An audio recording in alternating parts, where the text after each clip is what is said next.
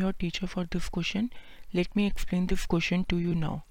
The question is The shadow of a tower standing on a level ground is found to be 30 meter longer when the sun's altitude is 30 degree than when it was 60 degree. Find the height of the tower. पहले हम diagram के through understand करेंगे अगर हमारा tower है A B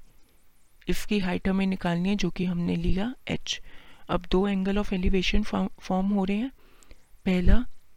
60 degree at point C और दूसरा 30 degree at point D अब हमें ये कहा गया है कि जो शेडो कास्ट हो रही है, वो 30 मीटर लॉन्गर है 30 डिग्री के एंगल पे. इट मीन सी डी हमारा होगा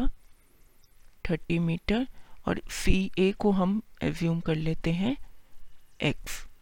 ओके अब क्वेश्चन में हम ट्रायंगल लेंगे C A B right angle triangle A C upon A B जो कि इक्वल होगा कॉट 60 डिग्री के। कॉट 60 डिग्री की वैल्यू होती है one upon root three A C है मेरा एक्स तो X upon H is one upon root three यहाँ से मैंने x in terms of h निकाल लिया, h अपॉन रूट थ्री और इसे मार्क कर दिया। फ़र्स्ट इक्वेशन दूसरा ट्राइंगल मैंने कंसिडर किया B D A right angle triangle okay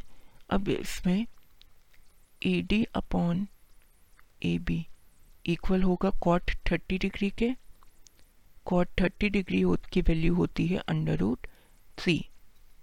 okay अब ए डी मेरा कितना है?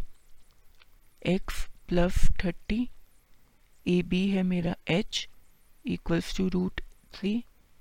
this implies यहाँ से भी अगर मैं एक्स की value in terms of H निकालती हूँ तो आएगी H under root three minus thirty अब इक्वेशन वन और इक्वेशन टू को अगर इक्वेट कर दिया जाए तो क्या हो जाएगा हमारा? H upon root 3 is equals to H root C minus thirty it means on further simplification two H will be equals to thirty root C this give H is equals to fifteen root C root three की value हम यहाँ पे लेंगे one point seven three two इससे हमारे पास answer आ जाएगा height of the tower five point nine eight metre I hope you understood thank you